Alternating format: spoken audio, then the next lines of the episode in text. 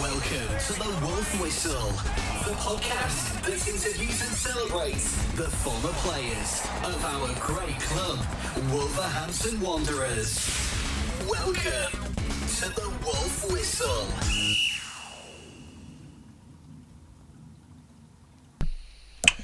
Welcome to a continued special series of the Wolf Whistle podcast where we speak to journalists connected with the club and get their pre and best 11.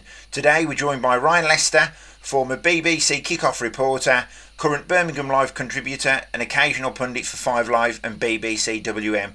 He's also host of the popular Wolves Report podcast, of which I'm a, a listener and a viewer. Um, so, Ryan, well, Ryan Leister, welcome to the Wolf Whistle. How you doing, mate? Thanks so much for having me. I'm great, thank you. Although it's a little bit warm tonight, isn't it? I've got to be honest with you, uh, Ryan. I'm sweating like Jeff Shi on transfer deadline day.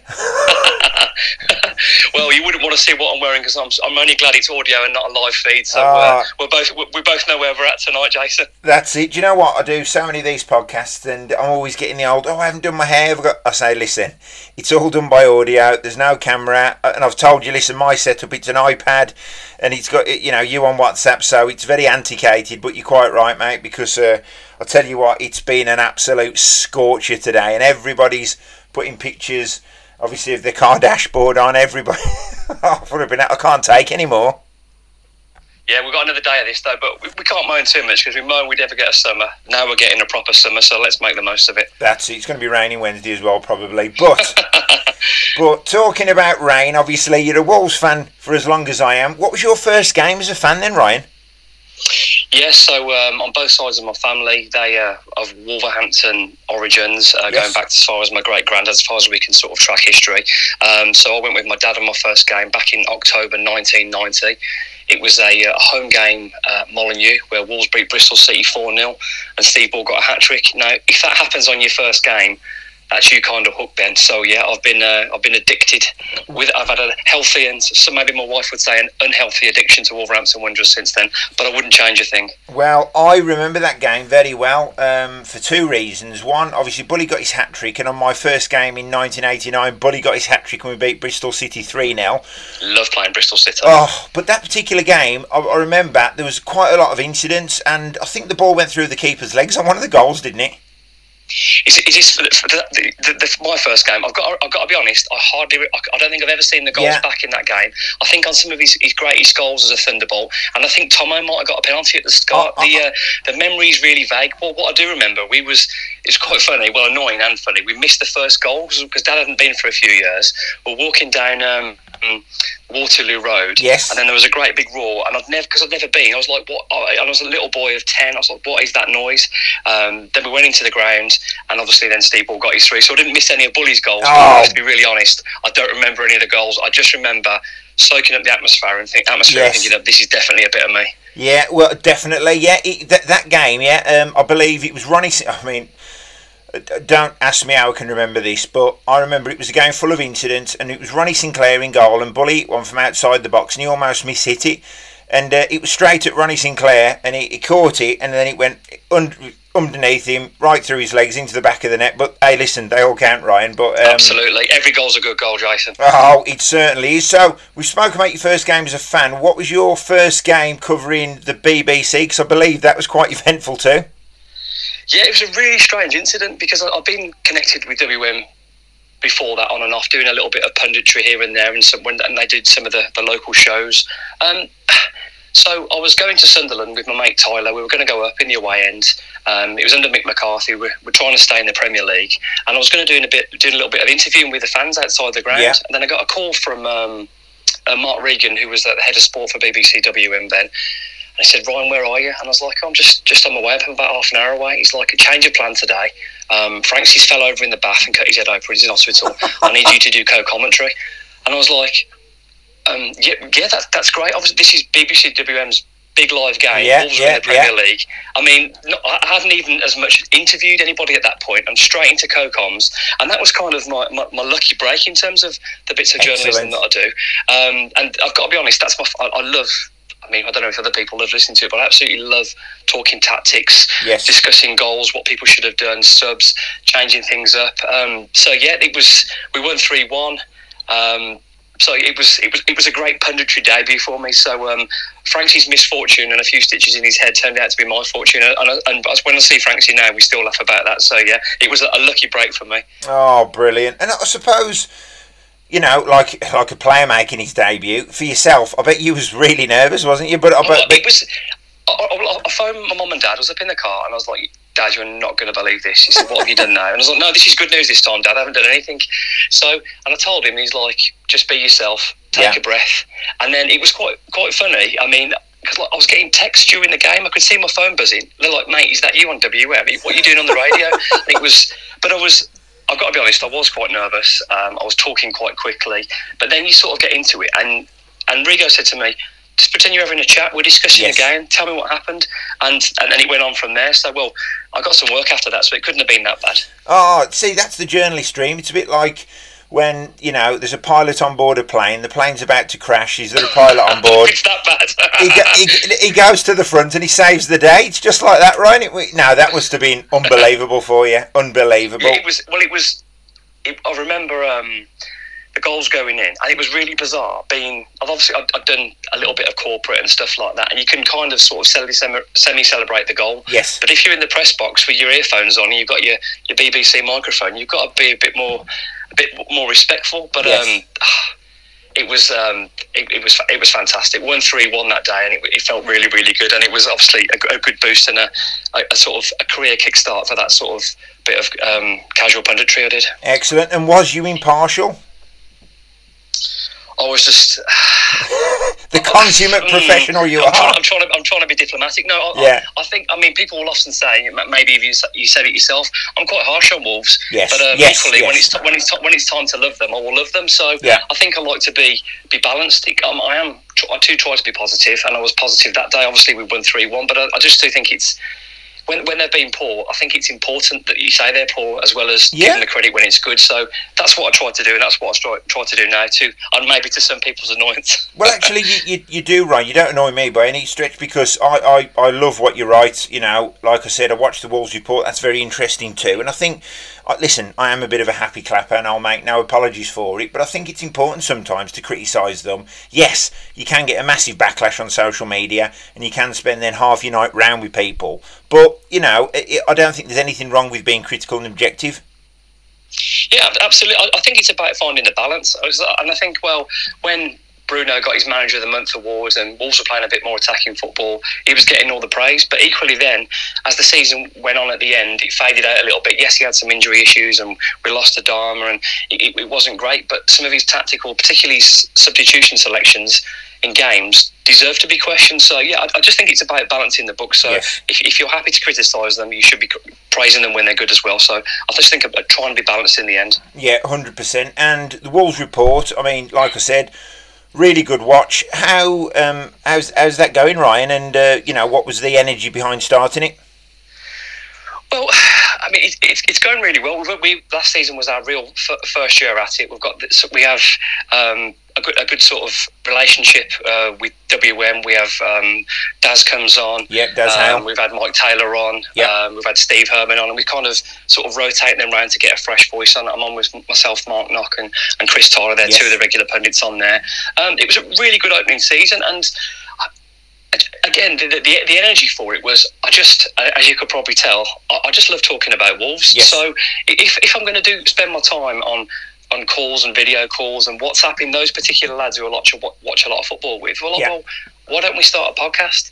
And somebody might want to listen to us. We might not, but the, the numbers have grown, the popularity has grown. We've got some lots of loyal people that watch and listen, and we get a lot of nice feedback. So Excellent. not always nice feedback, but yeah, I just for, for, for me and most of all, I'll probably always be a fan because I just I just love Wolverhampton Wanderers, yes. like yourself. So, and if I can do something that uh, I mean, Nocky says this as well from the podcast in particular. He always says that it's a release for him. Like if you've got an opportunity to talk for an hour, yes. get it off your chest. You can be joyful talking about the win, but equally you can let that pain out of a frustrating defeat. Yeah. And we did that quite a lot at the end of last season. Like, please, please give us a win because the podcast is so much harder when we've lost because people don't want don't particularly would imagine want to listen or watch as much on a Monday or a Tuesday after we've just been slapped four one or something like that. So, yeah. But it, but it is what it is. But uh, again, it's going back to what I said earlier on positives and negatives. You, you can't just talk about all the good games. You've no. got to talk about the try and dig out some positives from somewhere after a poor performance as well. But um, yeah, I, am really enjoying it, and I'm glad you brought it up. So thanks for the plug on that. I it's something hopefully we can we can grow into next season, and and maybe uh, talk hopefully about a couple more signings as well. Um, but yet to be seen. Brilliant. Well, listen to all the listeners listening, uh, all three of you. Um, joking, hopefully, hopefully there's four tonight. But on a serious note, please tune into the Wolves Report. Very informative.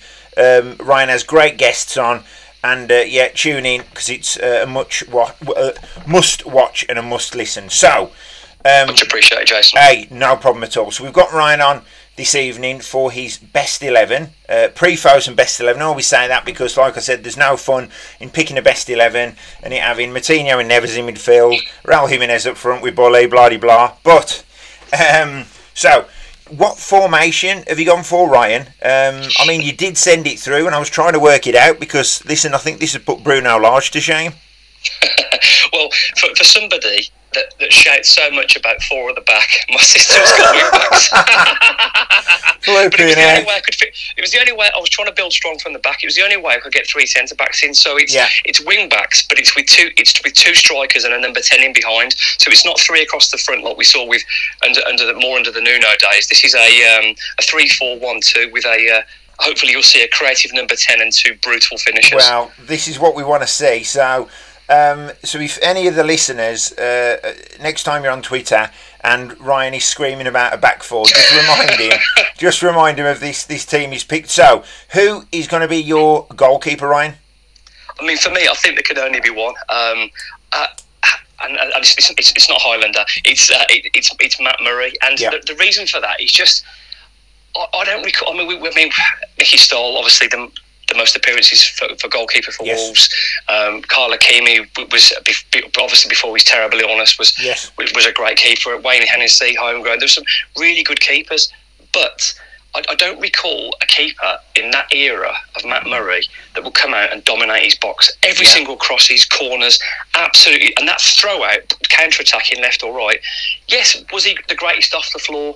Probably not, but he more than made up. I'm happy for a keeper not to be great on the ground if he can come out and catch every single cross. I mean, the guy's an absolute man mountain, yeah. dominant, strong, and it, it, just so desperately unlucky with his injuries. For me, I'm absolutely no doubt in my mind that that guy would have gone and played for England, and, and Matt probably knows that as well. Who hasn't been for, for for his injuries, but yeah, it's just such a shame, but also such a privilege to see him. I mean, mainly we'll talk about people talk about Sheffield United in the playoffs, but for me, that performance away at the Madejski at Reading, oh, yeah? when we when we, when we were getting battered uh, before Alex Rae scored. It, it was fantastic. I mean, we, we, could probably just do a podcast on Matt Murray because oh. that, that, guy in his time was, was phenomenal. He was, and, and listen, we've all said it about, oh, he could play for England about certain players, but with Matt Murray, he genuinely would have played for England. Would he have Absolutely. stopped at Wolves? Probably not, because I'm sure one of the top half Premier League teams, you know, would have would have snapped him up. Um, uh, what the frustrating thing for me was he, he, played one game in the Premier League in, in that 5 1 spanking against Blackburn. You know, he deserves so much more. That's why I'm so glad that for such a short career, he got his day in the sun at Cardiff, saved that penalty. Mm. Uh, and because yeah. that for me was the turning point. Because listen, we're Wolves fans, Ryan. Um, three 0 up at Cardiff. I listen. I was thinking we're going to lose four three here and I was convinced of it we until Matt saved the penalty. Even to now, when we've got the best team we've ever seen in, in, in our lifetimes, yes. Even now, we we expect it's going to crumble, it's going to go wrong because we're so used to in those playoff days, yeah, it just going wrong, and it, we just that's just part of life, and that's just who we are. But yeah, that day in the sun, I mean.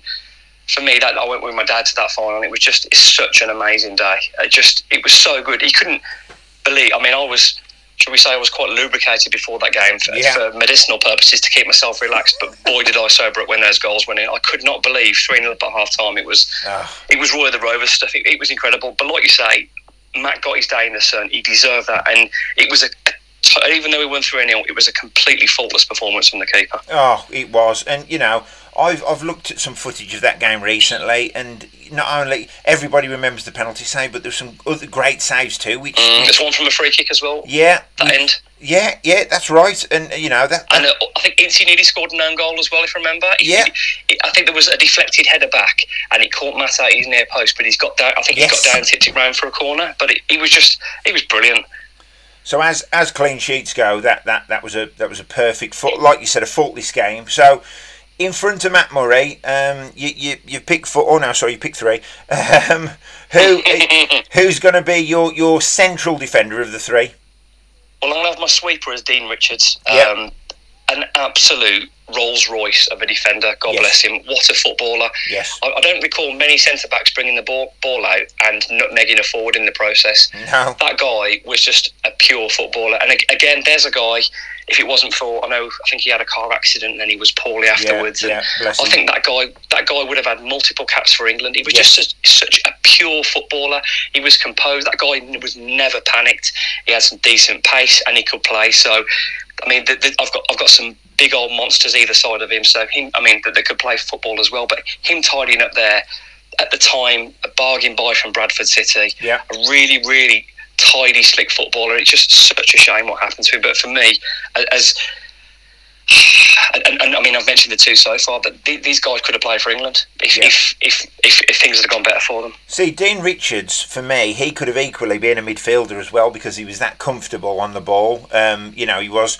And listen, at Wolves at the time, we'd been used to a lot of, you know, head it and kick it centre halves. There wasn't much panache about them. And then Dean Richards, you know, come on the scene and almost rewrote the script. Yes, we'd seen skillful midfielders in the middle of the park who could spray the ball around and beat players and, you know, take the ball forward. And then we saw a centre half doing it, which for, for us, Wolves fans, was a, an absolute breath of fresh air.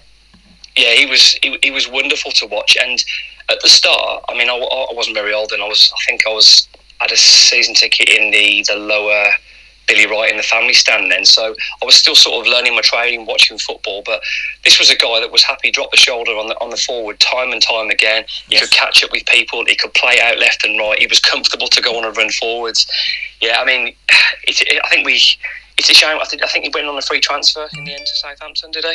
Um, I can't remember. Well, I know he went to Southampton. I can't remember. The, yeah, I think he there went on a free transfer, involved. and then after one season, I think he went to Spurs for quite big money, which was frustrating. But that, that's, I think that was the era of the, the start of, of the Bosmans. But um, yeah, Dean Richards, what a footballer! Just he, he, the start of that. I mean, I know there's been cultured defenders throughout time as long as there's been football, but like you said, that was a, a turning point for us. Yes. We hadn't really seen anything. Well, I hadn't seen anybody that was so composed on the ball and, and, and just so happy in possession on the, with it. Yeah.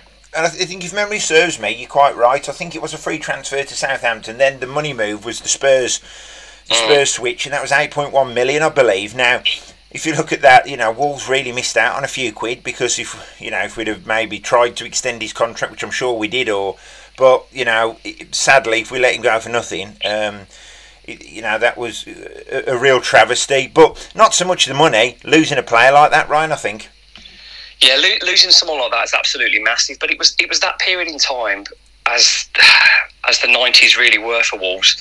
It was just such a there was so much hope and Yes. but we, we, we ended up flat on our face so badly time and time again. But yeah, for me, just such a good footballer. Yeah, I mean he could have probably played in midfield, no doubt. But Yeah. I, could only imagine him in the middle of a back three with two monsters either side of him, impenetrable, I would say Yeah. almost. But yeah, what, what a footballer! But such a shame for such a such a talent to go so young. It certainly. So you're talking about these two monsters. Who are the two monsters either side of the colossal No, Dean Richards? One of my favourite players. I don't know if how many how many of you uh, other guys doing this podcast will other journalists doing this podcast will say, but Keith Curle will go in there for me. Yes. That guy was an absolute monster of a centre back. Yeah. He could play a little bit, not obviously no, not as cultured as Yeah. Dean Richards. But my God, that guy was quick. He was strong. He was he was quite angry. He was a Yes. proper traditional centre back. And yeah, I mean, I, I think 150 league games for Wolves, 10 goals. It was just it, it, it was just a real pleasure to watch. He would not often he would get bullied. I know he had a bit of history. He was had a bit of bad luck in some of the Albion games, but I remember one game at Stoke. I think we were chasing for the playoffs and went on a bad run. And in the end, he was playing almost right wing and he was taking people on. And like this guy was so quick. I can't. I, I- I mean, if I I don't know if I'm over exaggerating his pace, but I, I could hardly in his first few years at Wolves, first two seasons, he, that guy was fast. No, listen, he was. He was quick. He was very fit. Um, and I think as a player, you won't mind me saying this, but as a player, I think you know he, he used to like having a drink as well. And I've actually met up with him since, and he doesn't Mm. drink at all now. And he's still. I mean, he, you look at him now; he, he looks like he could he could still play, but. Such an experienced player we was lucky to get, and we were lucky to get an experienced player still with his level of fitness. And he, he was also a penalty king. And one of my greatest memories of him was nearly ripping Jimmy Floyd Hasselbaink's head off at, uh, Oh, at Leeds. day that! I, well, it's bizarre you should mention that because um, I did some commentary that day. I used to commentate for some partially sighted and blind fans. Yes. And I remember that game I was commentating in the away end, and and when Hasselbaink missed the pen, or should I say, Segers saved it. Yes. I was celebrating. I left the poor guy that couldn't see because I was celebrating the goal, and he lost me for about a minute because I just like it, it was pandemonium. I think there was like seven, eight thousand in that end. It was just pandemonium. It was it was tremendous. But yeah, he um in, in, in, in, in that in that same game, yeah, he um didn't he get head headbutted, but like squared up to him and didn't retaliate. He just sort of grabbed his neck. He grabbed his neck, and then you saw the, his veins literally popping. I thought he's gonna he's gonna do me. Here we But go. That just reminds me, if I ever need help at a Wolves match, and all you listeners, you need help at a Wolves match, don't ask Ryan because he'll be celebrating a goal. I, I love celebrating Oh. goal. It's, you know that that moment when no matter what other things are going on in your life, you get a moment. I think for me, it's, this is not spiritual, but it's like that moment of total freedom when you score Yes. a winning goal. Like away at Villa this year, or should I say last season, that three-two goal, that was. I mean, you go to football for moments like that. Yeah, obviously you go for the social, the days out with your mates. Yeah. Sometimes the football's secondary, but when you get a moment like that, I mean, I know it's not quite. I mean, he was pretty good at Leeds, but that goal at Villa, yeah, uh, that's what we go for, isn't it? Ah. But yeah, 600, 650 grand. Um, I think from Man City. Um, yeah, what a signing Yeah. for me. Real, real. And but but going back to what you said about the drinking, Jason, back then, it was a cultural thing. Then I think that Yes. happened from 60s, 70s, 80s. Yeah. it was it was a it was a cultural thing, and it's only when really you notice the impact that drinking would have on your your ability. And don't get me wrong, Keith Gill was a fit guy anyway. Oh, he was. was? fit. He was fast. I think he had a couple of caps for England as well. So Yeah, he did, was a, he was a fit, fast 92, and a strong guy. So yeah, yeah, but I mean, uh, we, we spoke. You spoke to Bully. We all we all know about the Newcastle story and, and Tomo and, New Year's Eve then. So, but it was just part of the culture then, wasn't it? Yes. People went out for a drink, but just that, that that's the way it was. Yeah, it's it certainly was. Um, it- I mean, it's changed now. You won't see Neves and Moutinho going out for a pint, and you know, and, and obviously that's the way they are. They, they are. They've always been athletes, but now it's it is next level, isn't it? I mean, you see them now. I'm seeing Well, them in Benidorm training now, and literally they, they, they are pure athletes. Yeah, there's there- there's nowhere to hide now either because they'll have their all kinds of tests on them. There'll be Yeah. fat monitoring, heart monitoring. They'll almost be able to tell if you if you've been out and had a heavy weekend. So it's there's there's there's, there's, nowhere to hide. There Um, isn't? in some in some way, you know what I mean. I, what then this is taking us off on somewhere else. But what annoys me is when, particularly the, the press sort of jump on Grealish Yeah. when he's out having a few drinks and a good time. I don't, I don't know why people target him because you know what? He's not at work. He, he No. works hard all summer, keeps his body in great condition. He's won the Premier League. Yeah, Let him go and have a good time. If he wants to go and get smashed or do whatever he wants to do, let him do it. Enjoy himself. Well- don't pick on him. And that drives me mad. It, It really does. drives me mad. that's the perils of social media, Ryan. Because now Oh. th- these players, Traore, Neves, Moutinho, they can't even go in Sainsbury's or Asda. So if they're down the crown having a few beers, they've got flipping no chance. Oh, I tell you what, ba- absolute banter if Neves is in the crown getting getting getting, getting Flipping. Listen, if I see him in there, I'm buying him a pint. So, your, your other your other monster uh, centre back is He, the homegrown Villa fan, Wolves fan, in the form of Joleon Lescott. Another, again, could you imagine those back three? Oh, Keith yeah. Kilroy, Lescott on the left, and Dean Richards in the middle. That's that's an English impenetrable back three. That is. This is what it's going to allow the wing backs to push on so much. So, yeah, I mean, what can we say about Joleon Lescott? Again, a player that had some misfortune when he's his earlier days. He had an accident. Yes. He disappeared off the scene for a bit, and then the Wolves scouts saw him playing for Villa. They're like, whoa, whoa, whoa. Come back here, mate. You signed for us. Back for Wolves, and I think he made his debut about when he was about eighteen. Yeah. But that guy, fast, strong, could play a bit, could score a goal. Um, what a fantastic footballer! I mean, I'm, I'm chuffed that he, he, got to go on and I think he won the Premier League with Man City. Yeah. I think we sold. We didn't sell him for a huge fee to to, to um, Everton, but he um, strangely kind of learnt his trade a year or two do playing left back. I think he started off Right. um, at Everton when he first went there, which was strange. And then he found his way into centre back, and then obviously Man City paid the big money. But again, an absolute joy to watch. It's there's there's not often you can say that about a defender, but when you've got someone like that that would just the pace of the guy, you, you get alongside you, and then because of his strength, he would just ease you out the way, turn round, and then bring the ball forward comfortably. Um, probably in terms of culture, not quite as cultured as Dean Richards, but probably a bit more cultured than Keith Curle. yeah, but that's, that's a good, as- a good some assessment. serious, serious pace and strength, and for me, that back three would just be, yeah, that would be tremendous at their peak. Yeah, Lescott, you know, I, I, I was always a big fan of his, and at that particular time, Wolves' youth policy, you know, was, was leaps and bounds, and there was players like Murray coming through, Lee Naylor, Jolie. Lescott. Um, and yes, he went on to have a great career, and I think sometimes, yes, people remember that stupid tweet he put out of Villa. It leaves a bit of a sour taste in the Wolves fans' mouth that he signed for West Brom. Mm. But you can't begrudge him the moves he's had to Man City in the Premier League, It's- scoring goals for England. He's had a great career. Of course, it's work at the end of the day, and Yes. obviously he's a homegrown player, and he, he didn't. Obviously, he had, he had the playoff final with us, but if, if you if you sold on, you don't really owe anybody anything, and that that, that total breed of total loyalty, I don't think it exists anymore because No. at the end of the day, although he's probably a millionaire, football's a short career, and you've got to think Very about short. your kids. So if you're retiring in your early to mid thirties, you want to get as many paydays as you can, and you know what? If, if that's at a local rival, then so be it. I mean, that that might annoy people, but if he lives in the area and he's got an opportunity to uh, have another good year or two, then that's life. I'm afraid you've got to think about your family. Oh, you certainly have. And like I said, he got some great moves. Yes, um, he might have ended up at West Brom, but like you said, homegrown player. We made some money off the back of him, and we went to see him have a have a, have a great career. To be fair, and it, I suppose it would have been nice towards the end. I think it was like Robbie Keane when there was a chance of him coming back to us, and I think we thought the sort of same about Lescott really. But what you're doing almost, you, you want them to be that you know your player at their peak, and sadly, this was probably you know. Uh, couple of years past their best in the end, but you know what a great player for Wolves. Yeah, I mean, fans do like the romance. We all like it. If there's a returning hero, we want that. But Yes. we were at the stage then when, when unfortunately we were, we had to be a stepping stone. There was some, there's some, a, few big names that left, but that's just where we are. That's where we were at that time at Wolverhampton Wanderers. Now we're doing a little bit better to hold on to some amazing players, but. Yeah, it, the romance is strong, but it uh, should never be put ahead of the progression of the club. Oh, completely. Couldn't agree more, Ryan. So we're moving into midfield. So we've got three in defence. Uh, so let's start with uh, the, the player you're playing on the right side is The right side of midfield four is going to be Denis Irwin. Denis Irwin. Yeah. Now, this guy, he was retiring from football. He wasn't playing anymore. He got a call from Dave Jones. Do you want to come and play?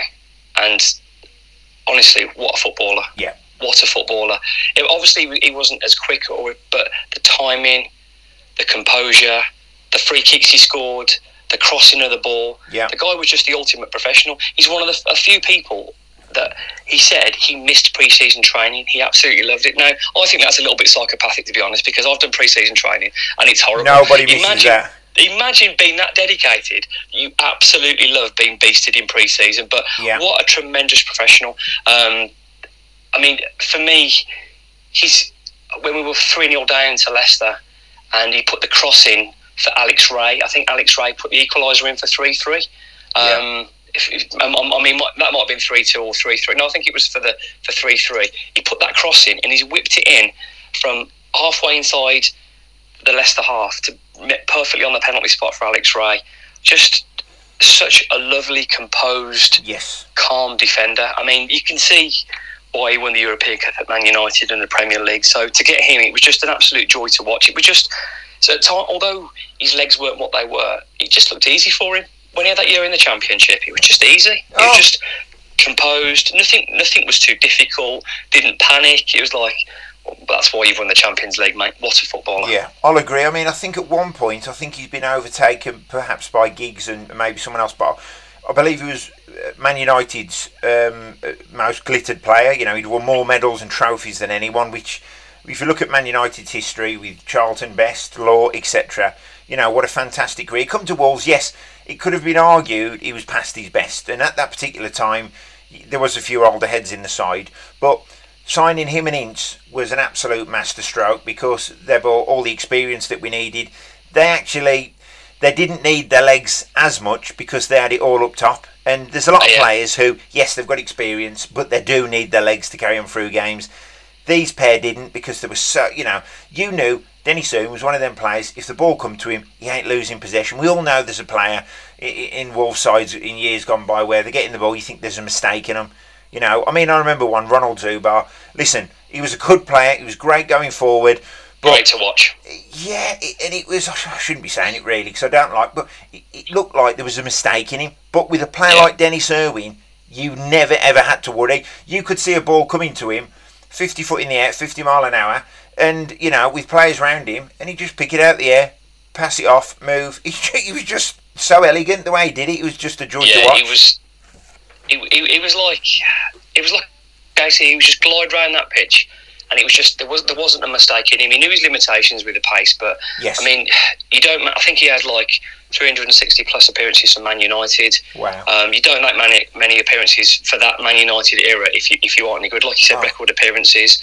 But what a footballer! I, don't, I think I think he only got the two goals for us, but one I think were they both free kicks. I remember one free kick. I can't remember them both, but There must have just yeah, just such a good player. And I mean, you know, he, he was past his best, Jason. But there's no way we'd have got picked any playing for But um, For Binek, not without signing, not without selling half the team. no. yeah, but yeah, what a footballer! But just such, but such a, a quiet. I mean, just professional. I mean, I'm going to make, make it's going to make me feel old as well because I've, I've just looked up on the screen at his, his bits, his, stats. Fifty, he's 57 this year. I mean, how old does that oh make us my god! Flipping out. See, so he's, that fifty-seven. He's 57 in October. Yeah. Oh my god! So he's knocking on the door sixty. That's frightening. How old are we now? that is frightening, mate. I'm forty-five and I feel fifty-five after hearing that stat. Flipping heck. So, so we've got fifty-seven-year-old Denis Irwin on the right. Um, Still, yeah. who, who, who, who have you gone for on the left, Ryan? Um, I've gone for probably the second fastest player I've ever seen play at Wolves. Um, Ronnie Whelan still has nightmares about Steve Froggatt. So yeah, Steve Froggatt for me, what a player, Yeah. what a footballer. Um, again, I've, I've said this about a lot of them. There's a guy that should have played more. For he he should have had more. I know he made the England squad once. Yes. I don't think he made the actual. Um, I don't think he made it on the pitch, but it was desperate his had to lose him. We got him from Villa for like a million, a million and a half. When he was fully fit and flying, he was unplayable. And Grimsby really comes to mind away. That bully hat trick, Yeah. it was it was all about Steve Froggatt. Steve Froggatt ruined Grimsby that day. Yeah. And it was an incredible bully getting hat trick open game of the season. It was sun- it wasn't it was hot. Well, it's hot. It's hot today, but um, he could cross the ball. Yeah. I mean, the engine on that guy, not just his pace, he'd be up and down that pitch. Um, I mean, I've, I've spoke to Froggy a few times. I've seen him at some social events, as I'm sure you probably have as well. Yes. But um, yeah, I mean, I still joke, make that joke about that Southend game now. But the way he skinned, he skinned the fullback, the player manager at the time, rolled it across the face of goal, bully put it in for 5 0. And just, I mean, what a footballer. Yeah. An engine all day long. He could be, I mean, not that Lescott would need support at left centre back, but just in case you needed it, you've got Steve Froggatt with a bit of pace as well. So no one's going down anywhere on that on, on, on my uh, my 11. Oh, see, Steve Froggatt, I got Steve on the podcast and he actually corrected a bit of a myth. And the myth was he was always injured. And I think there was a couple of injuries, but he wasn't always injured. And he told me how many games he played and he told me the runs in the team he had. And I think there was a couple of injuries, but nothing serious. But I think when he signed with Tony Daley, um, I think part of the problem was uh, that when I think when Tony got injured, I think Steve Froggatt was injured, and he it almost got tarred with the same brush. But you're quite right, winger up and down. He could put pinpoint crosses in, and you know we talk about uh, B- Bully and Mutchy's relationship up front, which was fantastic, by the way. Um, but also Steve Froggatt was, was picking out players for fun, and Bully wouldn't have scored all the goals without players like Steve Froggatt. But you're quite right, great talent. He was, uh, you know, a young player burst onto the scene with Villa, and I think we was actually lucky to sign him when we did at the age he was. Yeah, I mean, that was really exciting. that, that transfer window. Uh, I think around that year, I think John de Wolf came roughly around Yeah. then. He might, he might have come at Christmas. I'm not sure. Uh, Don Goodman came. Um, Froggy came earlier in that season, but there was so many good players then. So I, I just to this day, I still talk about it with my dad. How didn't we get promoted with that team with all these players? How didn't we get promoted? Just to be honest, Ryan, Yeah. I've spoke with most of the players, and they're still scratching their heads and asking the same question because you look at that team now, and there's no, you know, you just think we had everything at our disposal, you know, and you looked at the other teams in the championship that come to play Wolves, and you could probably name two or three at best. Um, but Wolves had a almost, you know, a team of big name players, and it was such a shame that we never made that final hurdle, especially under Graham Taylor, because I really thought Yeah. he was going to do it for us. Yeah, he, he was desperately unlucky, but just, just going back to Froggy, uh, as you, you've met yourself, a great guy off the pitch as well, a good fun. You know, I mean, he's Yeah. always, you can always see on his socials. He's, he's, he's God, having he fun. likes a drink. He absolutely loves a party. That guy does. That off. But what, what a great football! Like again, it's from his not from his own fault, because I do think he had some more, a more serious injury Yes. um, later on in his career that sort of held held him back. But again, there's a guy that could have been playing more for England. But maybe I'm just biased, and I think all these Wolves players should have played. But I think Wolves have had some. These players so far were unfortunate not to do more. Oh, 100%. So your two midfielders in between Denis Irwin on the right and Steve Froggatt on the left are. Well, I'm going to go with the obvious one. I'm going to go with uh, my captain, uh, and it ha- absolutely has to be Paul Ince. The.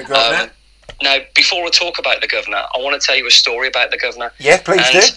This, this, this is a really strange story, Yeah. um, and the story almost got broke. Again, it involves my dad, um, who, Well, who been- sort of. Uh, it's been broke now on the wolf whistle, so yeah. um, so we're away, as I mentioned earlier on, we're away at Reading. We Yeah. win 1 0. Um, I'm in the home end on the corner commentating for that same fan I lost at Leeds. so um, we sort of come down, the players are by the tunnel. So I come down to there and I see a guy in, in a, um, a Wolves tie. Um, I speak to him. I say, "Oh, I've just been commentating for my friend," and he says, "Oh, that's that's really nice." He said, "Wait there a second. He comes back and he's like, "Come on the pitch and meet the players." I'm like, "What?" I mean, I'm I'm like, I'm not very old there, yeah. uh, and I'm thinking he's joking on it. So I just climb over the climb over to the adver- climb over the advertising boards. Um, go on. He's like, "Yeah, come and meet the lads." And I'm I'm, on, I'm in the centre circle, and I'm like, I don't know what to do here. I'm proper starstruck. Flipping heck, so and they're all there so on the pitch. You're on the pitch so- with them.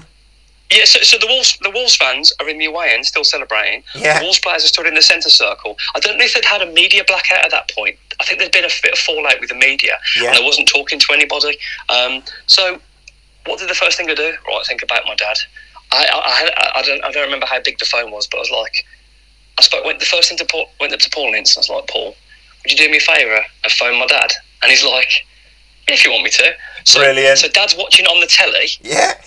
All right, I've, Paul Ince has got the phone, and he and, and he's like, Dave, this is Ince. And, and Dad then dropped a few swear words, thinking you're taking the Mickey out of me, mate. Ince hands me the phone back. I'm like, Dad, I'm on the pitch with Paul Ince. Tell him to stay for another year. So Dad spent a minute speaking to Paul Ince to say sign another year. Ince signed, and Dad's Dad's taking all the credit for it. so you heard it here first. Paul Ince signed another year, purely Because of Dave Leister. purely down to Dave Leister. Well, Ryan, they're the stories I like, mate. But what a player again! Yeah. Again, another player like Denis Irwin. We wouldn't have got in our prime. This No. guy's he's played across. I think he played for Inter Milan, played for Liverpool, played for Man United, played West for West Ham. Ham. Yeah. Massive character. Could do a bit of everything. Um, probably didn't quite have the engine that he did when he came to us, but I mean, he led that team. He put the tackles in. He drove the team forward. Yeah, I mean. He got the job done, didn't he? He came in to get Wolves promoted, and He he, exactly, he, he absolutely did that. I think he was a bit unfortunate not to get an opportunity to get the manager's job at Wolves. Yes. I think he was res- respected more by the players and the fans, but probably not much by the club back then. Um, Yeah. I think he was unfortunate not to get the job, um, but he's at Reading now, and I wish him all the best, and I hope he does well with Alex Rae there. Yeah, and I think because he didn't get the job, I think that was part of the catalyst as to why he didn't turn up to pre-season training with Mick McCarthy. And Mick McCarthy was quite dismissive and said, you know, I've only got a small squad. He's supposed to turn up, he hasn't, and you know, I think there was a bit of a bit of bad blood at the time. But you're right, it, I think he was in the line to get the job. It, listen, as history tells us now, Mick McCarthy was was was clearly uh, the best choice. Um, Yeah. but in saying that, um, Paul Ince, as a player, Matt Murray always says exactly the same thing. um, the fact that uh, in he said there'd be games and there'd be young players who were quite nervous and they'd be playing with Ince and he'd just say, listen, give me the ball. If there's players around me, it doesn't matter where I am. If I've got my back to goal, I'm facing goal. If I'm on the wing, wherever I am, give me the ball. And to be a young player and have that yeah. said to you is is huge, isn't it?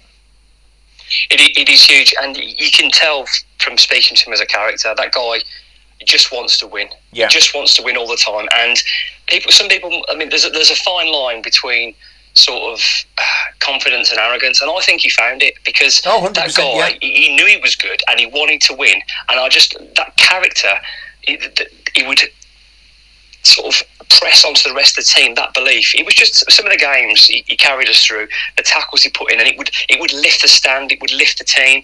But not just a great tackler and a, and a warrior, a good footballer as well. Yeah, he was. He was a very good footballer, and you don't play for all them clubs, you know, by just being a bit of a snottery midfield because he had so much more to his game. Um, and who is your uh, who's your player who's going to partner Paul in midfield? Well, this is this is the curveball, and I don't know if anyone would have said this as well, but this is someone that didn't have a very long career at Wolves. Again, yeah. unfortunate with with something terrible that happened to him. But Geoff Thomas, yes, early, yeah. early on in his career at Wolves, this centre midfielder was as good as I've seen. Oh. The guy, he, he picked the ball up, he ran with the ball. Yeah, he the goal at Sunderland before that horrible tackle. I'm like, this guy is a footballer. This yeah. guy can play. And for me, that's when that season when he got injured. Yes, that's when it got tough. If, if he'd have stayed fit, yeah, I don't think anyone would have been able to live with that team. He was, excuse me, he was such a good footballer. He was. confident. I mean, I know he had that comedy miss for England when he tried to chip the keeper against France. Again, yeah, ninety-two. But but you don't get nine caps for England. No. Um, I mean, he, he, had some time. I mean, I think he, he came to to um, us from Palace. Um, I'm not sure. If, I think I believe he's a Man City fan. He had the opportunity to go to Man City, but yeah. he picked Wolves. Um, and then, obviously, with his with his leukaemia stuff that went on, then he had bits at Forest and, and Barnsley afterwards and Crewe. But what a footballer yeah. again! I mean, imagine peak Geoff Thomas. Excuse me, I'm just going to go to the fridge and, and, open a, and open a can of Diet Coke and not a beer because I'm, I'm, I'm, Are you sure it's not a Mandarin? I can't have a beer. I'm, I'm, going. I'm going to Alicante tomorrow. I can't have a beer oh, tonight as well. Flipping out! I'm going on. Uh, I'm going the day. I'm going Wednesday. I'll see you there then, mate. you will. We could have done it there in the sun. Nah, oh, not after a few nice. beers. But while you're having a drink, um, Ryan, Geoff Thomas. Now listen, this was a play. We talk about transfer windows at Wolves. That transfer window, I will never forget it. We signed uh, Kevin Keen, who was a fantastic winger, and I thought West Ham was, were, you know, I thought it was a ridiculous decision for them to let him go. For, for, for him to come to Wolves, I thought what a great, you know, what a great move for us. So we had Kevin Keen, Davy Kelly, a proven goal scorer at a Championship level, which well, it was then the first division. Um, it was sorry, it was called the first division because that was the inception of the Premier League. So uh, it was still the, the, the championship, if you like. But he had such a fantastic goal scoring record, did Ned? And then in come Geoff Thomas, who'd only played for England, I believe, eighteen months before. That goal at Sunderland. I mean, I remember recording it and then on video, and I must have rewound it and watched it that many times. I nearly flipping burnt the VHS player out. My mum went mad. Yeah, it's, there was smoke coming from it. That I think it was late on in the game. Wolves were already one 0 and I think they were quite comfortable in the game. Who scored the first goal, Ryan? Put you on the spot. Oh, I'm gonna have to have a shot at Steve Bull, but I don't know. Mike Small. Deflection. Oh no! Well, that wasn't the same game, was it? Yeah, goalkeeper. Was that the Mike Small game? Yeah, goalkeeper okay. booted it. He hit Mike Small and went in. Is, is, your, is, your, is your podcast an 18 or not, Jason? Because I want oh, you to tell me yeah, how, say what you like. We scored, how we scored the goal.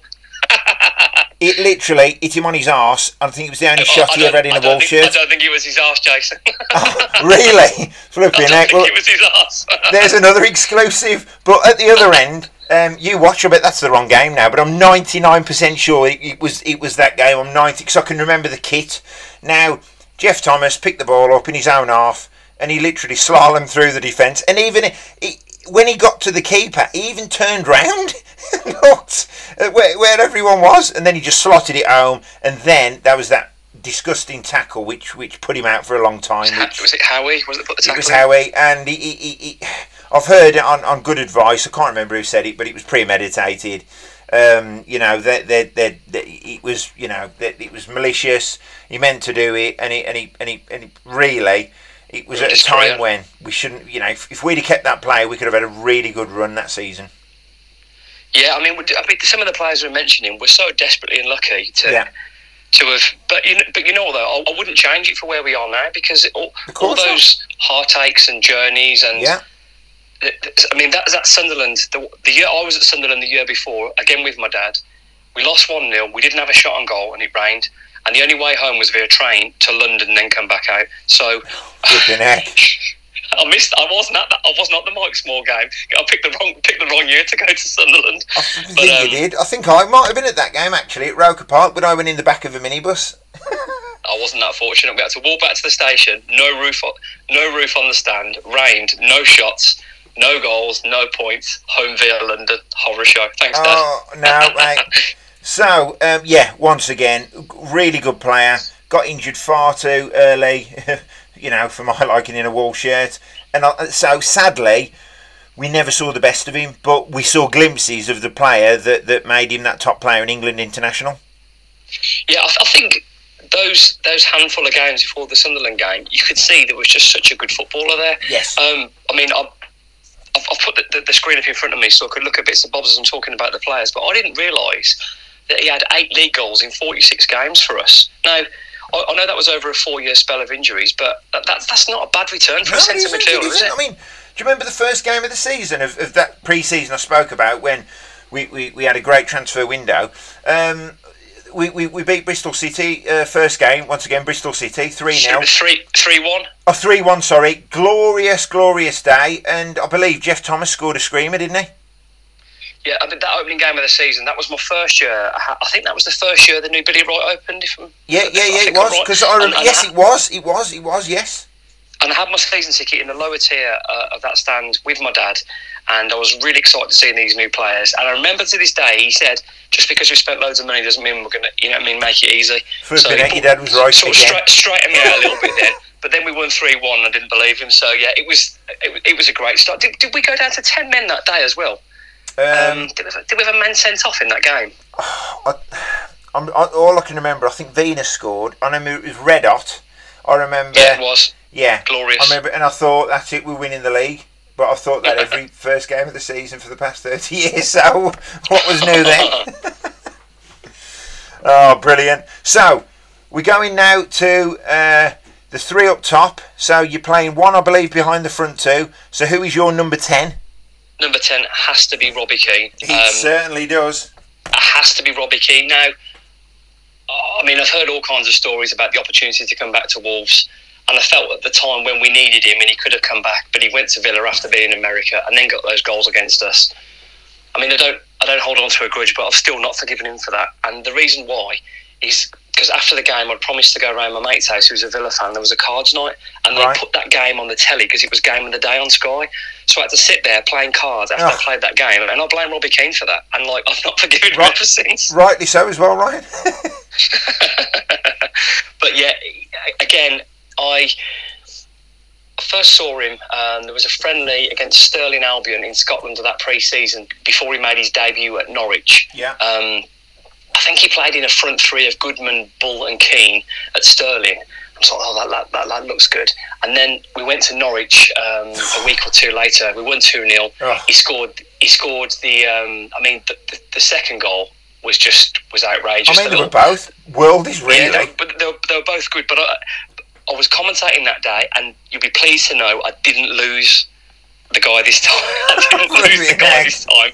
I'm surprised. I, um, but it, but but on that side of it, I mean, I'm sure it annoyed people annoyed people around me doing that, but when I had the opportunities that I was fortunate to commentate for this guy that wanted to hear what I had to say, yeah.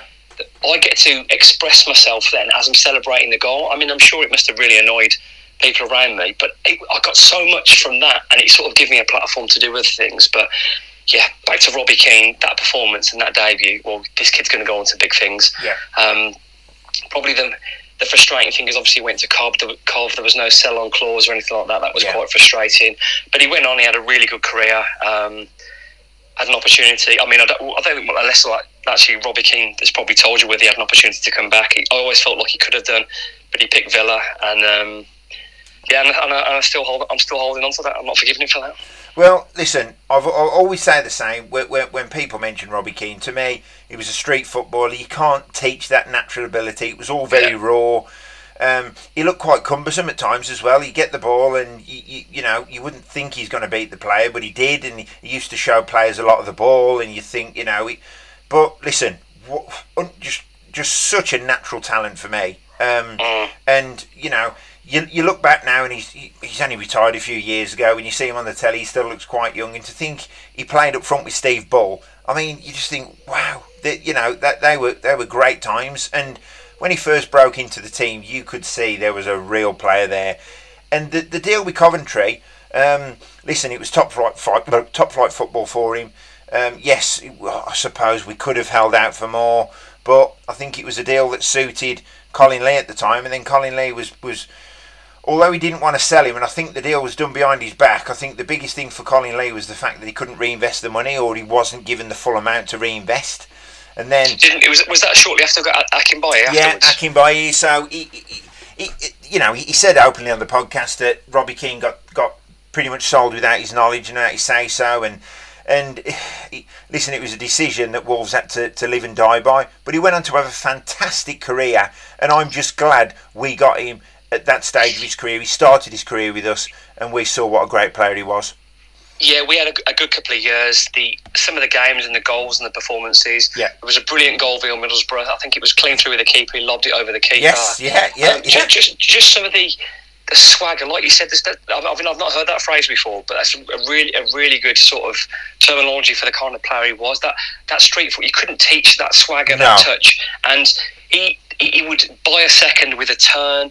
Some really unorthodox finishes of the way he did Yeah. things. He just, and it, but it was really good to watch. And I mean, I mean, I, I, obviously, I, I joke about he obviously ruined, ruined that Saturday for me. Obviously, he did, but it was Wolves that ruined it more from losing after they were beating Villa one 0 But we went to Spurs a few years later. He scored a hat trick against Wolves, and the away end is chanting his name. Now, Yeah, that, that can't doesn't be, happen. That can't happen very often in football. No. Um, and I mean, that's a massive sign of respect. You've got to, to do that. I mean, he didn't. I don't think. I don't think he really celebrated the goals, but I'm all right with people celebrating goals. It's, it's your job. You work all week. You work all hard to score. Of course you all week, do. all hard. You work all week hard.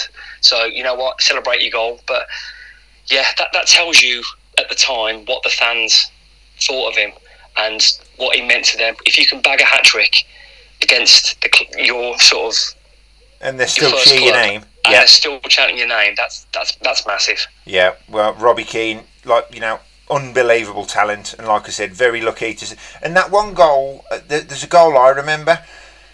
I can't remember who it was against, but he almost scooped it up over the keeper or, or to a cute angle, and you think, you know, any other player, if that had been, you know, they'd have just put their head down and blasted it.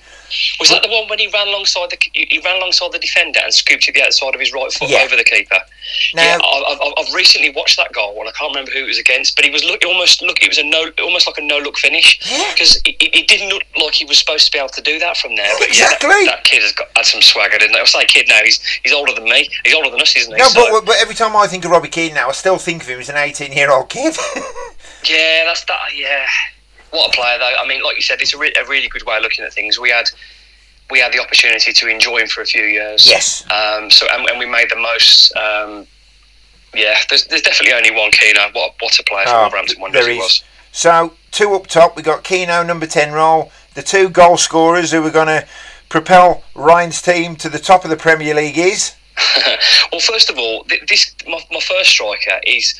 I I think massively underrated by so many, and again, I think this guy should have won trophies, but he didn't. Um, he came from Burnley to Wolves. Um, Steven Fletcher. Now, Yeah. this guy to me just looked like a ridiculous. I mean, he, he got injured quite a bit and he couldn't really stay in the team all, all- for a consistent run. But the talent this guy had, and at the time, um, it was common knowledge that he was the most skillful player in that squad of all those players. He just the way he'd hold up a football with his chest, Yeah. his aerial ability. Yes, he wasn't very quick, but I, I remember his game against Albion. We beat him three one. I think he got two, and Guardiola got one. Um, uh, three, beat him beat him three one at Molineux. That was just it was it was really good, and he's just link play. He's generally intelligent. It just Yes. looked to me like he was a step ahead. Now, I'm not going to be overcritical of Mick McCarthy because of what he achieved. I just felt like that he wasn't suited he'd have been more.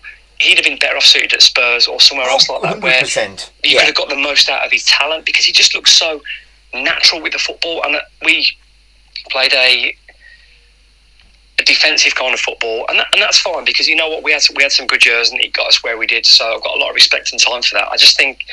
Steven Fletcher could have gone on to better things with the talent he had. Some may disagree, but for me, he just No. other than other than pace, I, I think I think he was a complete forward. Yeah, I mean, I, I think I'd agree, and it's it's very interesting the way you've put it, really, because in the formation and way he was playing under McCarthy, um, I don't think we really got the best out of him. He still had a good goal scoring record. He was still one of the best players I've seen in the air for, for, for his heading ability.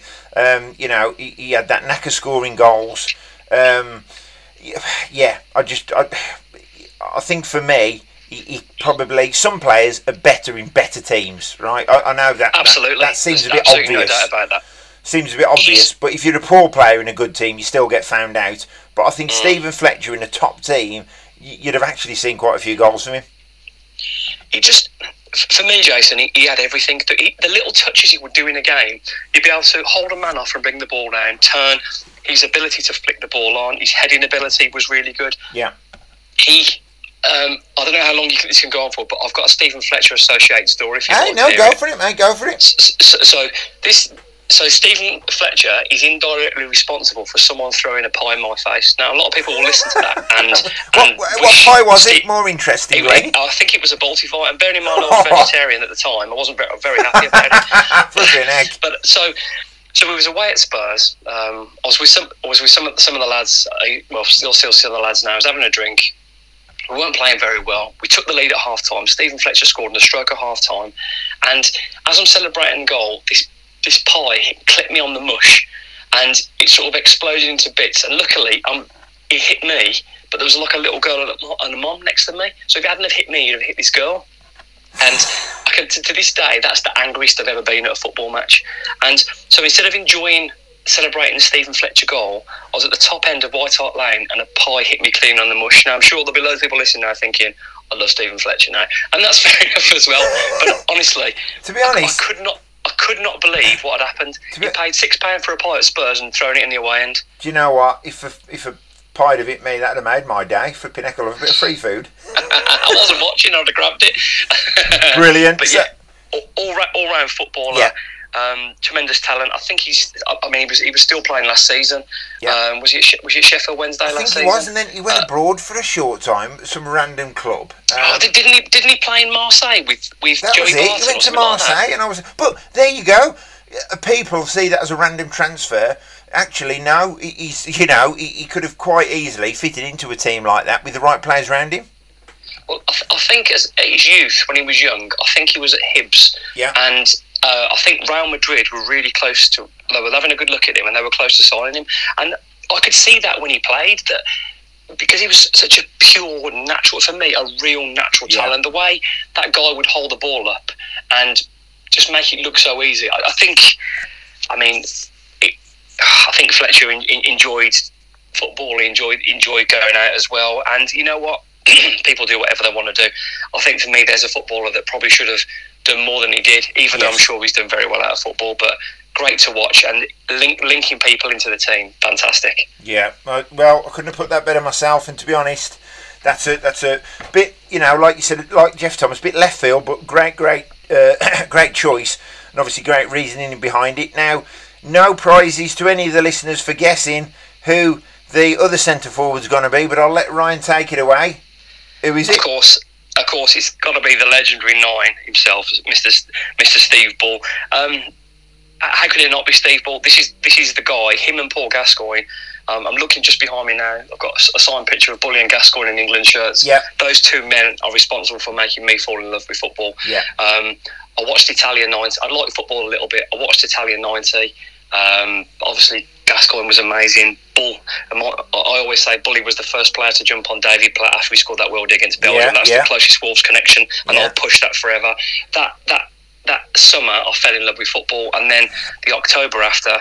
Um, a few months after, that's when I watched my first game and scored Bully got a hat trick. Um, as I'm sure you have yourself, you've done plenty of socials with Bully and spoke to him, and it's sometimes it- it's surreal when you think, God, literally how many Saturday afternoons did you make for me? Oh. I mean, partic- because of where I lived and where I grew up, it was and scoring against Birmingham City at that age. It like they couldn't stand him, and he always scored against them. He did. and he always made my weekend. It no matter how crap we were. I mean, that game we were we were two one down in injury time, and we beat them three two at Molineux. Yeah, Devlin was- scored for Blues, I it just- believe. Uh, yeah, I mean.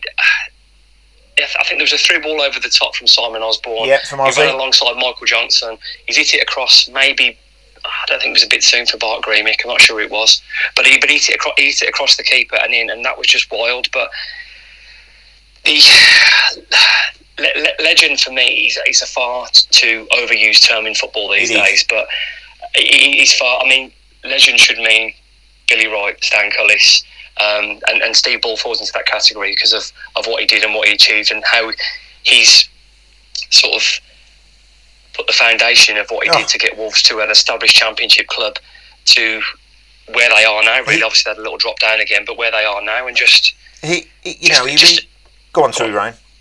just, just a, a unique player that just didn't really score tap-ins or anything simple. It were just they were all they were just tremendous finishes. Yeah. Some of the goals he just thumped home. That goal away at Tranmere, it just some of the finishes like that were just just extraordinary. And the amount of I know I'm repeating myself, but I'm getting all passionate. I've got goosebumps thinking No, about it. But the the amazing goals that he scored to make your weekend to you know, he score a winning goal, you travelled somewhere, you were crap, but Steve Bull had scored and you, you'd won 2 1 or 1 0. And just that, that that was happening every other weekend Yeah.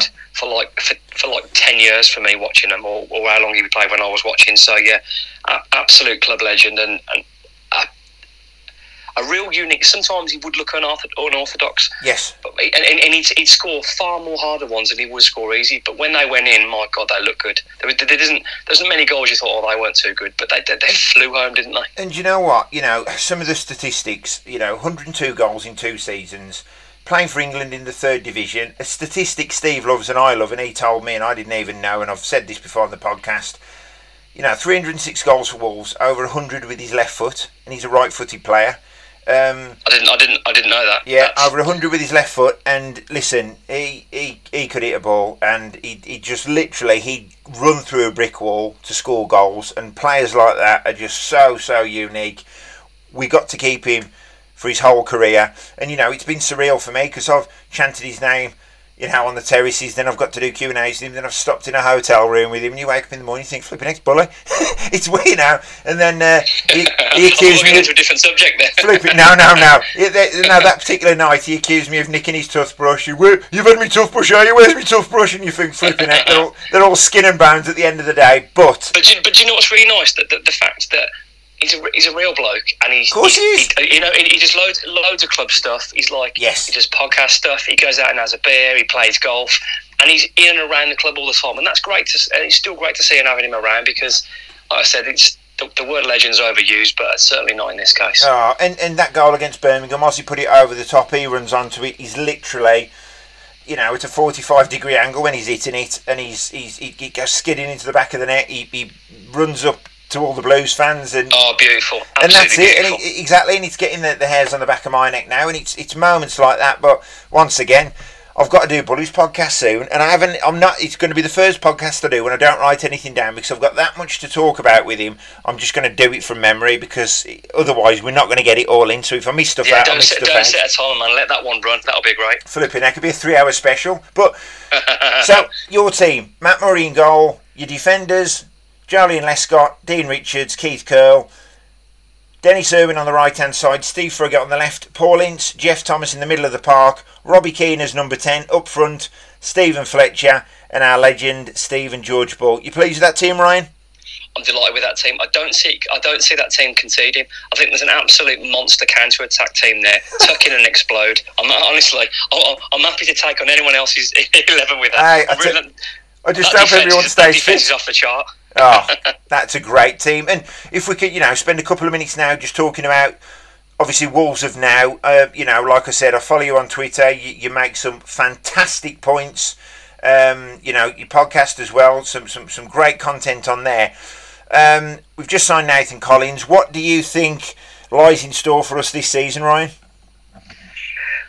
It, it's a it's a real tough one. Now, it, it's a, it's a tough one because if we judge us on the last half of the season, you think Wolves could be in trouble. Yeah. But equally, I'm seeing some of the training videos and reading the reports because I've, I've not seen them yet. I'm going to see them on Wednesday, like you, for pre-season. Yes. That it's now four at the back. It's more attacking. The full, the, the wing backs are still getting up, but they're full backs.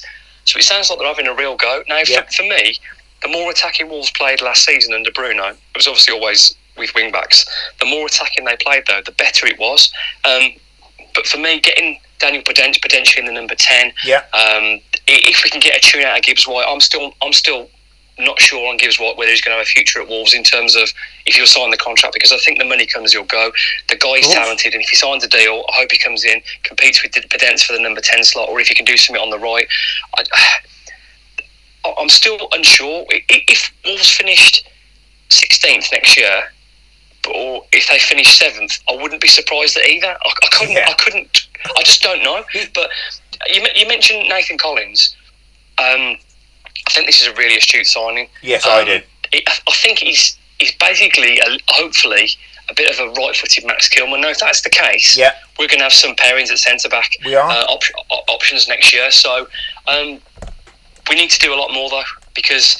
You, you've let Marçal go, who played a lot of games. You've let Yeah. Saiss go, who played a lot of games. Um, Fabio's about to sign the deal. Um, I don't know if we're waiting to confirm a new player coming in because it seems silly to let Fabio go Yeah. um, and then only have one technical number nine. I suppose you could play Hwang there, but I don't really. I, I don't see Hwang as a number nine, if I'm honest. And again, we're only relying on Jimenez, um, who hasn't quite been himself since since his No, terrible injury. E- even though he did play very well at Liverpool, I got to say, He- he, um, he- he, he- looked like his old self then. He did. I think, yeah, goals goals were a problem last season because last season we finished. Where did we finish? Eleventh, tenth, eleventh. Yeah. So Mm, the, the, the issue is, well, the reality is, I should say, if Wol- Wolves had a goal scorer last season, we could have easily broke the top six, and results were, were showing that because West Ham kept dropping points. We were still hovering around and not picking up any points, and that was really there for the taking.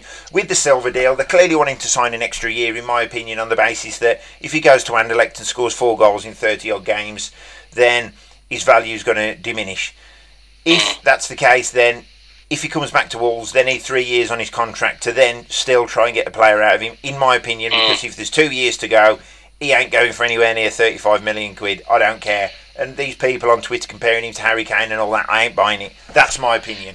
Yeah, Um, I, I, still. I mean, stats don't lie when you're a forward, and the most important thing when you're a forward is to score goals. Yes. I didn't do any of that last year. None. But what I would say, I just was by the way, we finished tenth last season, not eleventh. Just to Yeah. correct that before anyone starts. Th- th- th- Oh, yeah, I'm flipping it, that's it now. We- just focus finished- on that one. 10th we, fin- we finished tenth last year. Yeah. Um, Enjoying. I can't believe Um, you said that, Ryan. 11th. Joking, that was me, that was me. I, I just went along. I didn't want to. I didn't That's say it, don't worry. Say something.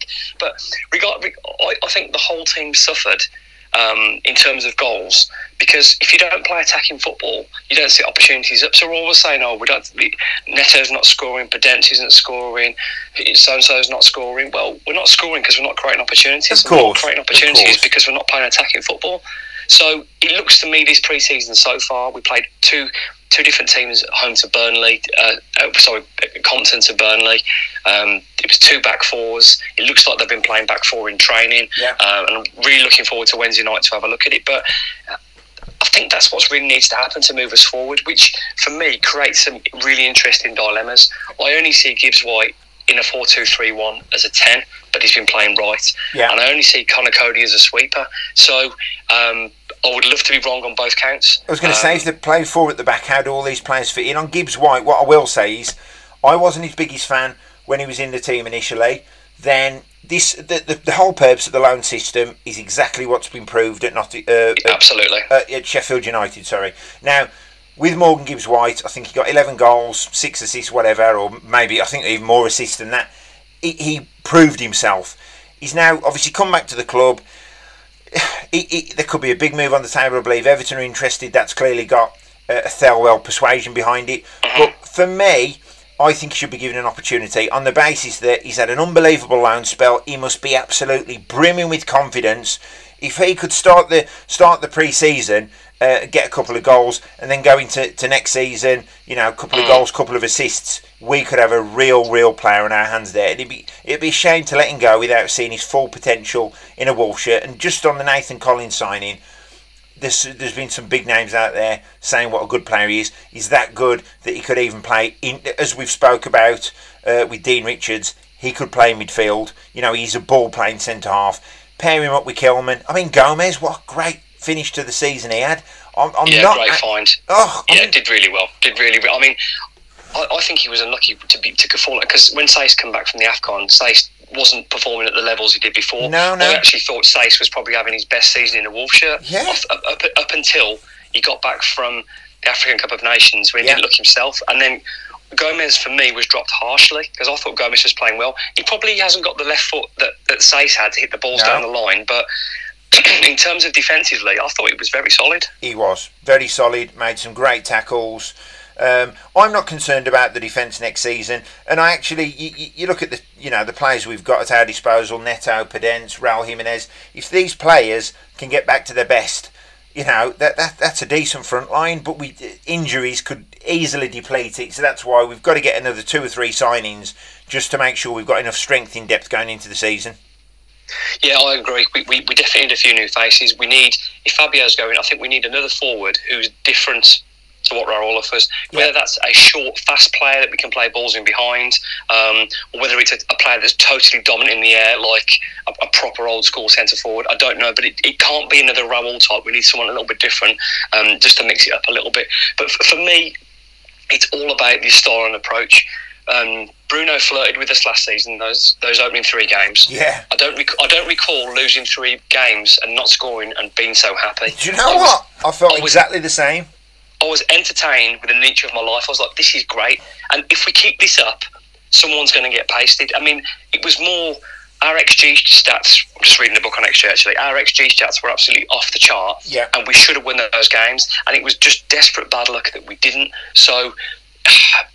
For me, if we get a little bit more of that next season, but playing four at the back at starting it off, we there's no easy games in the Premier League, but the fixtures are kind. Those opening games, so if we can Yeah. try and pre- present that style of footballer, football and Again. be brave, I think Wolves can reap the rewards. notch a couple of wins and it'll be a great start. So Ryan, finally, thank you for coming on the Wolf Whistle. Um, I've been wanting to get you on for a long time. Uh, really appreciate you coming on this evening. I'll see you in Benidorm and you can get me a beer. And That's um, something I thought we'd be saying tonight. I'll see you in Benidorm. yeah, flipping out. That's if my kids let me go. And uh, yeah, once again, Ryan, thanks for your time. Great team you've picked today, and you're welcome on the Wolf Whistle anytime. I really appreciate you having me on. Uh, I've really enjoyed and t- talking to you. And my favourite thing to do is talk about Wolves. So yeah, really appreciate you giving me the opportunity to uh, talk about Wolves on your show. Brilliant. Thanks, Ryan. Take care, Jason. Thank you.